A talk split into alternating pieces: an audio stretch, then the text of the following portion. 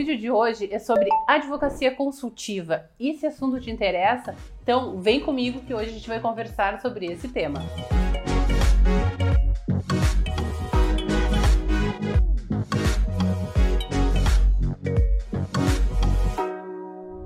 Tema de hoje é a advocacia consultiva. Nessa semana que passou, eu fiz uma enquetezinha lá no meu Instagram e perguntei pro pessoal se eles sabiam, né, o que que era advocacia consultiva, principalmente para quem estava começando aí, os jovens advogados, né? E me surpreendeu bastante o retorno que eu tive da curiosidade e das pessoas não saberem exatamente o que, que é isso. A advocacia consultiva é uma advocacia voltada para prevenção. Ela evita o processo. A gente sempre fala que o advogado consultivo é aquele que atua antes, ele atua para evitar que a empresa tenha um problema. Então, essa área é uma área muito abrangente. Ela não envolve mais processos, não envolve prazos, né? não envolve aqueles controles todos que a gente precisa ter dentro de uma advocacia que lida com o contencioso. Antigamente não se tinha o hábito de fazer essa avaliação de quanto se despende em tempo e quanto esse tempo representa dinheiro para a empresa. Muitas vezes, para a empresa que resolve logo,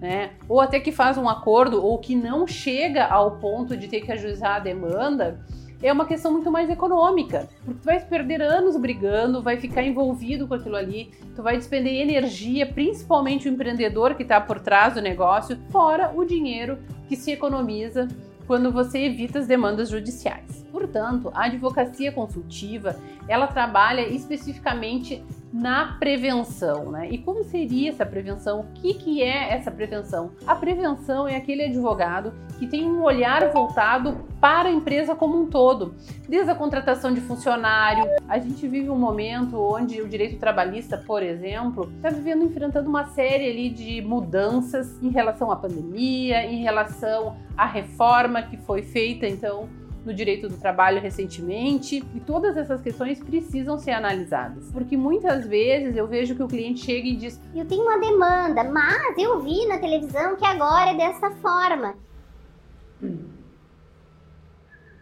E na verdade, ele até poderia usufruir daquele benefício se ele tivesse feito uma revisão anteriormente no contrato dele. Que muitas vezes, se tu tem um advogado que está cuidando, né, de forma consultiva dos teus negócios, ele vai evitar já que você chegue no processo. Ele já vai, quando surgir a lei, verificar se aquela lei pode ser aproveitada para a empresa e vai fazer adequação contratual, adequação nas rotinas, enfim, que possam te garantir o uso daquele benefício. Além das questões trabalhistas, existe um universo muito grande onde o advogado pode atuar de forma consultiva. Eu sempre falo, e quem me segue já viu os meus vídeos anteriores, sabe que eu falo muito da Lei Geral de Proteção de Dados, que hoje ela é totalmente consultiva, né?